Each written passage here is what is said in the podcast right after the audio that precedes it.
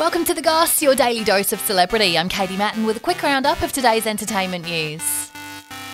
It's Monday, the 22nd of May, 2023. The Goss. The goss. The goss. The goss. The goss. The Goss. Taylor Swift has opened up to the crowd at her concert in the US, telling them she's never been happier.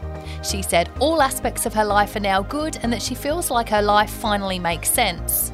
It comes after she split up with long term boyfriend Joe Alwyn, who apparently isn't doing so good.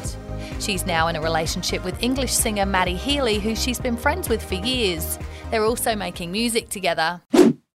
Prince Harry and Meghan are said to have deliberately left a function in New York in front of waiting photographers, not opting to leave quietly from another exit. I have a real issue with that. They ended up in a car chase through New York, which resulted in them jumping into the back of a cab and driving around so they could keep their accommodation a secret. Because I could see where this was headed. Their security had suggested the couple leave in secret through a back exit, but they chose to leave through the front where they'd be photographed. I'm just trying to decide if I'm comfortable even talking about that. They've since said they were scared for their safety and have asked the agency not to publish the photos and instead return them to them.